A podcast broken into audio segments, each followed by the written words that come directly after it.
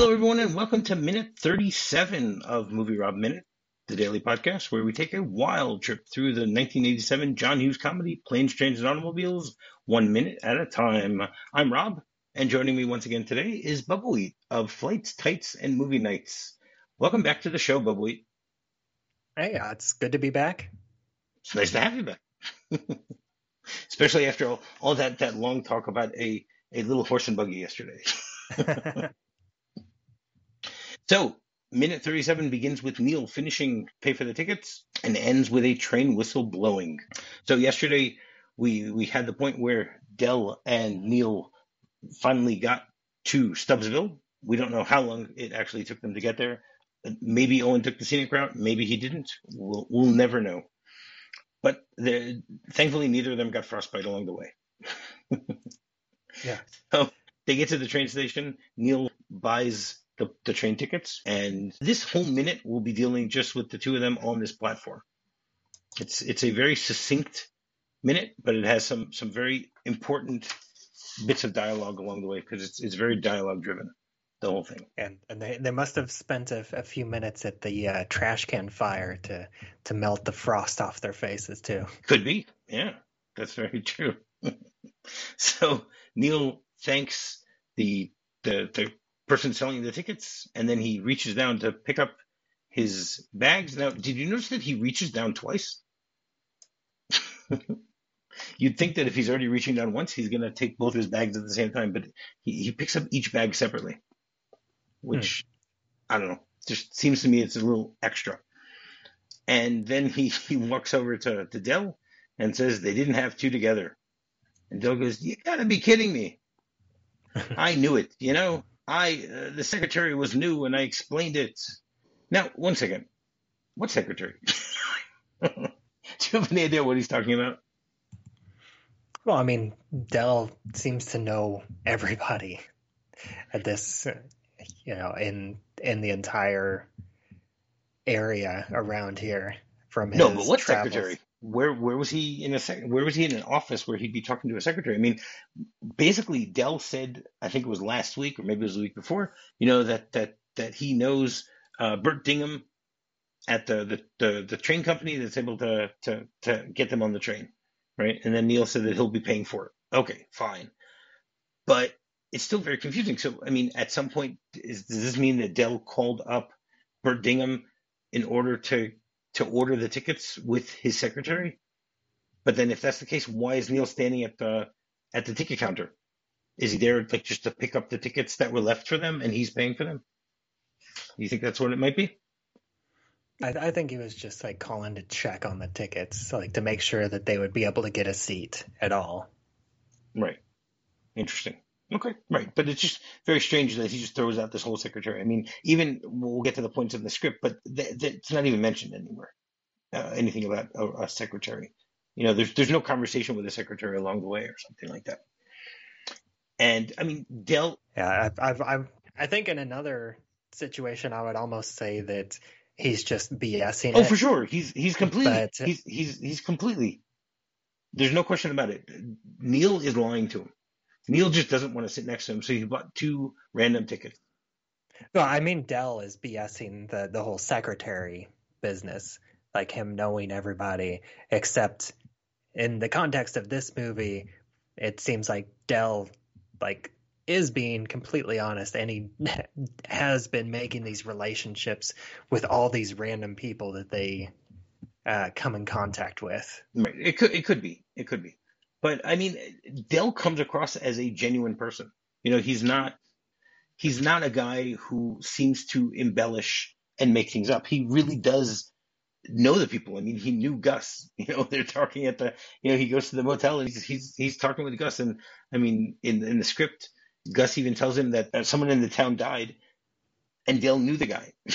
you know, it was just you know they they were trying to show there how much Del really is is a people person, and you know he gets to meet people and, and know them and stuff like that. So I he always comes across as being very genuine with with all of the things that he says and does.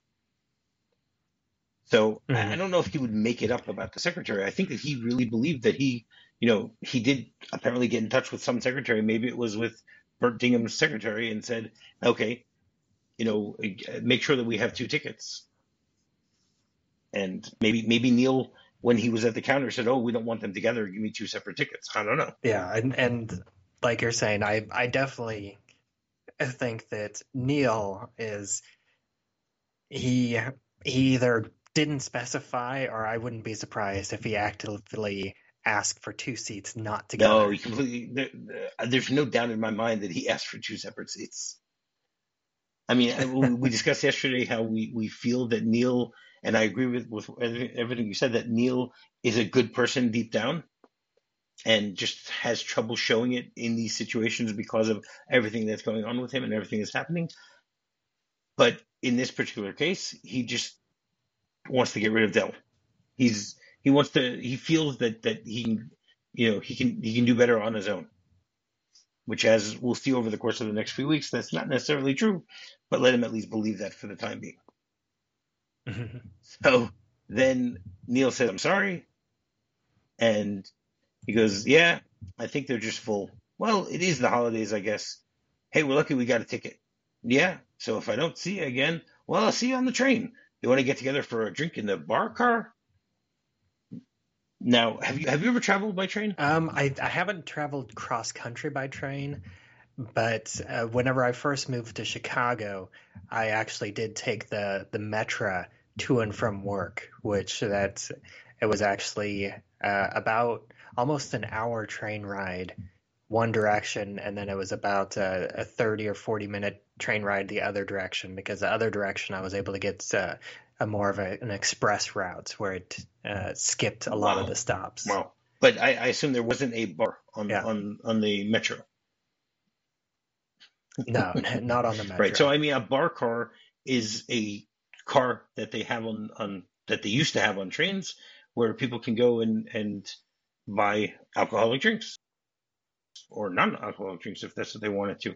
They were very common in the heyday of, of U.S. rail travel, which was mostly prior to World War II. But uh, apparently, since May 2014, there are no longer any bar cars that are still in use, which is actually quite interesting to know that they somehow just stopped it. Yeah, I think most of the time, and and like train travel, they refer to the dining car rather than the bar car. Right, but I think I think they had both.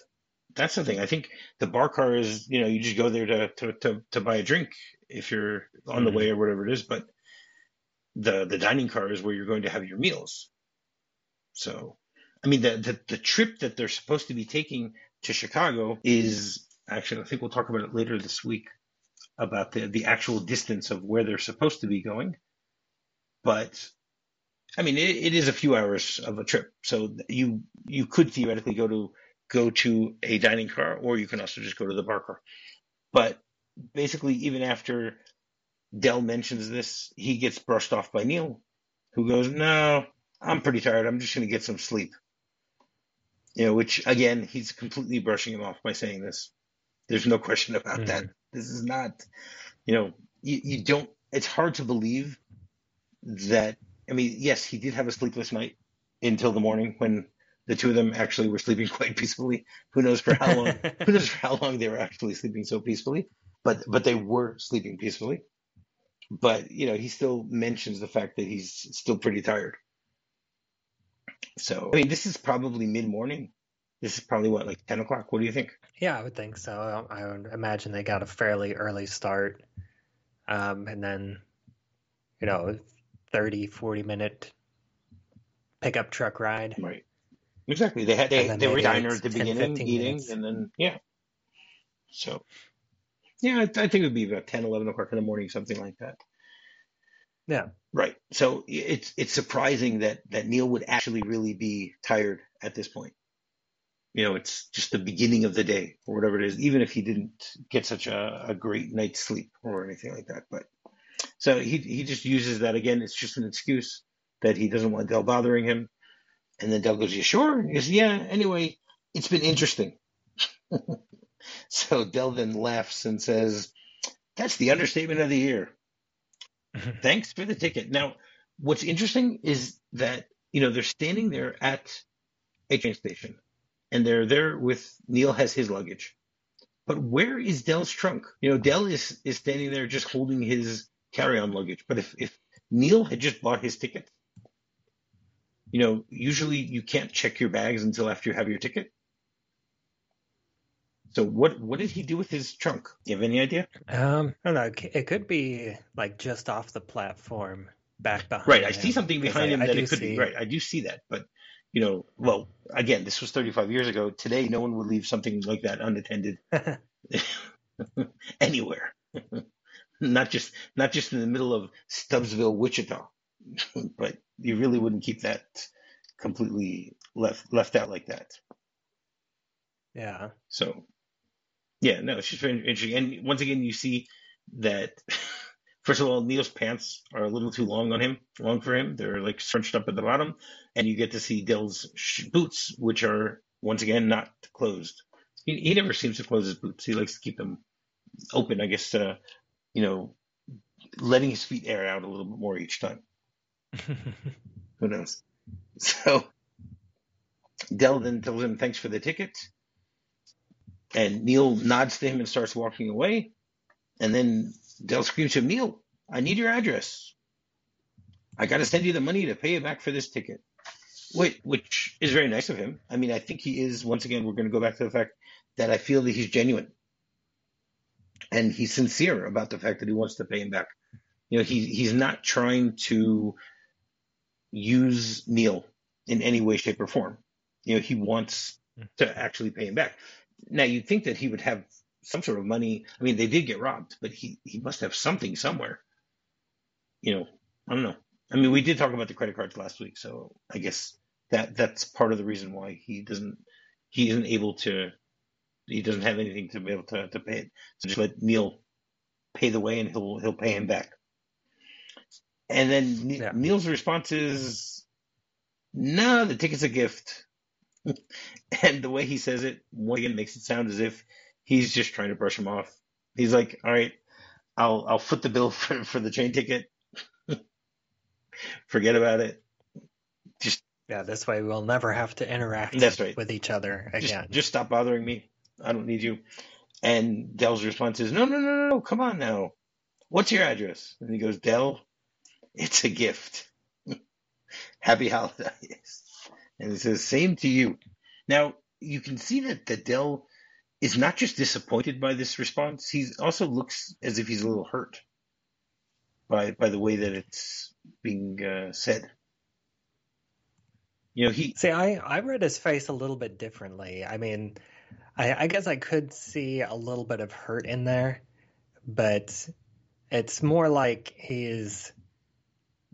Yeah, I, I guess I do see a little bit of sadness in there and a, a little more like disappointment, I think, um, rather than hurt. But it's like you can really see how much Dell cares for Neal as a friend at this point. yes, And or as a companion. I I, think it's a I'm not sure you'd say friend, but he feels sees him as a companion. He's he's enjoying. Dell Dell is enjoying himself through this this journey that the two of them are taking together. and I, I feel like on you can see on John Candy's face, it's it's a combination of all sorts of feelings. Like you can see the the like affection, and I think you can see appreciation for the fact like he wants to believe that this gift is genuine, and it's like, oh, that's such a nice thing that he doesn't want to get paid back. You know, you know, Neal is such a nice guy, Right. And I'm never gonna see him again.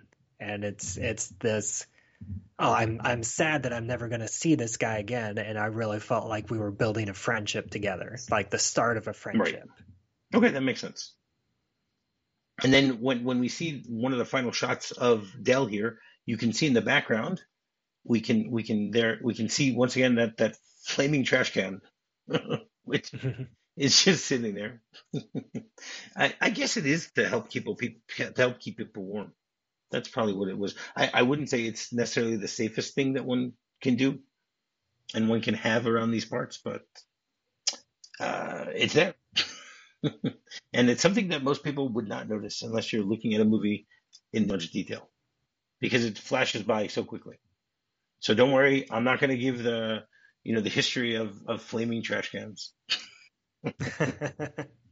yeah, I I think that I think that the way that they these two interact, it's almost like an an overabundance of politeness where Neal is he's too polite and he doesn't want to tell Dell that he really doesn't like him and he doesn't want to have anything else to do with him. And meanwhile on the other end of the spectrum, Dell is too polite to say that you know, he actually wants he doesn't just want the address so he can send back the money. He actually wants to keep in contact with Neal because he likes him as a person and wants to potentially develop this friendship that's right he wants to cultivate some sort of friendship with him because you know i mean they've been they've right now been together for 18 hours you know mm-hmm. and they've they've sort of gotten to know or at least Del believes that they've gotten to know each other yeah i i i don't really believe at this point that they really have have gotten to know each other they're they're they're still feeling each other out to to understand who each of them are and what they're doing. Yeah, it's all surface level stuff. You know, Dell yeah. has been telling you know various anecdotes, and, and but Neal hasn't really been listening to any of them. Right. And then Neal's Completely. probably been just barely giving out the the bare minimum of what he has to in order to, you know, again be polite and not just right. shut down the conversation. Right. I mean, I, I think you're completely right. Neal is, I mean, we, we talked about this yesterday. We talked about this a little earlier in this minute also, that Neil is deep down a, a nice guy. He's just in a really bad situation right now. And that's why he's acting the way that he's acting. You know, I think that in a normal circumstance, he would have been friendlier and, you know, he, he, I mean, it would have been less funny, but still. so, yeah. So, and then at this point, um, how many times have they basically said goodbye to each other? This is actually just the. I mean, in this particular minute when they're saying goodbye to each other, because they haven't said goodbye beforehand. Okay, maybe maybe remember, on the plane. I, I, do know. Maybe maybe they said maybe they said goodbye after they they got off the plane. No, they they didn't show that. Yeah, so, so I, I, don't know. That, that's so I think maybe this is the first time that they actually say goodbye, but this is I did notice watching it the whole time this time through that they have several moments of saying goodbye to each other. Yes. Yeah, but it's because Dell keeps bringing it up. Neal is trying to to politely walk away, but Dell just keeps dragging him back into the conversation. Or they keep running back into each other through other twists of fate and some right cases. Right. Exactly. That's true. And then we hear a train whistle blow, and that pretty much ends this minute. It's actually a, a very good sound to end the minute. you know, the way that they do it. Did you have anything else you wanted to say about this particular minute? No, that's uh, that's all the notes I have. Okay. All right. So in the script, as every day I, I talk about the discrepancies between the original script, because did, did you know how do you know how long this the original edit of this movie was? Uh, it was like three hours. Was the original? It was close to four hours even, and they apparently and they apparently filmed it all. So somewhere in some archive somewhere is sitting all the rest of that that cut film, which is probably deteriorating as we speak right now, and we will probably never ever get to see the full cut. But thankfully, the script that I have is the the final shooting script, as far as I understand, and therefore we get to see a lot of the scenes that they cut out, and for the most part, I'm pretty glad they cut most of them out because mm-hmm. they're they're little bits and pieces here that are good, but they're not necessarily necessary. So, in this minute, there are a few little discrepancies. When Neal says to Dell that he wants to sleep on the train, he says, "I'm going to sleep if I can." But anyway, it's been kind of fun, right? Because in the movie, he says it's been interesting. And Dell's response was, it was a laugh. Good luck to you and thanks. So in the final movie, he says that's the understatement of the year. So that's uh, it's a very slight difference. So mm-hmm. it might have been something that this was ad libbed, but but it works. You know, And then the only other thing in the script that doesn't appear here is Dell then says to Neal, "Well, at least can you give me your phone number so so I can find out if you got home okay?" Which for me, that really is grabbing for straws. Mhm. You know, it goes back to what you said that Dell wants to cultivate this friendship. And the only way that he can do it is if he can actually somehow get in touch with Neal and find him somewhere later on. Now, obviously, in 2022, this would be much simpler because, you know, we, we all have cell phones. Yeah. 35, 35 years ago, no one even knew what a cell phone was, or maybe they knew what a cell phone was, but, but most people felt that cell phones were just a little too expensive and didn't, didn't venture into getting them. So yeah, those are the differences of in today's minute between the script and the final edit of the movie. So every day we do a segment called Off the Beaten Track, where either myself or my guest gives a little misadventure or adventure that that we've had. And so, Bubble, you got another story you want to tell us?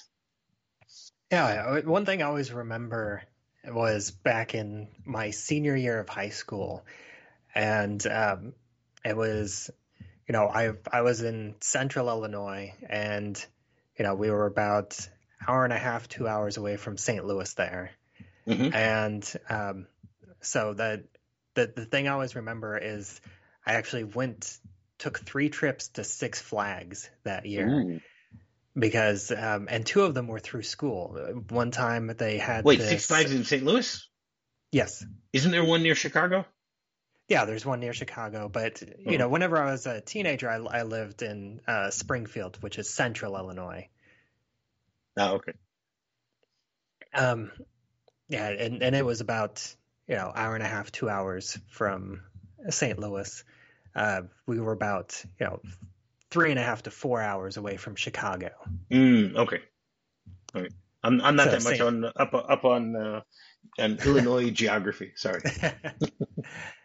um, and then so the the first trip was actually through like the they had a, like a science day to where it was only open for science classes and we had like little science experiments to do like um you know we had a, a thing that we can measure like the g forces riding the roller coasters and you know a few other little mini experiments where Oh, that's that's know so the, amazing. I had that also when I was when I was in uh, 12th grade in, in physics class. We actually went to a an amusement park near Cleveland called Cedar Point, where oh also yeah we had we had to take with us, you know, the the the teacher gave us all assignments on figuring out the you know the forces the the centrifugal forces of, of the different rides and stuff like that.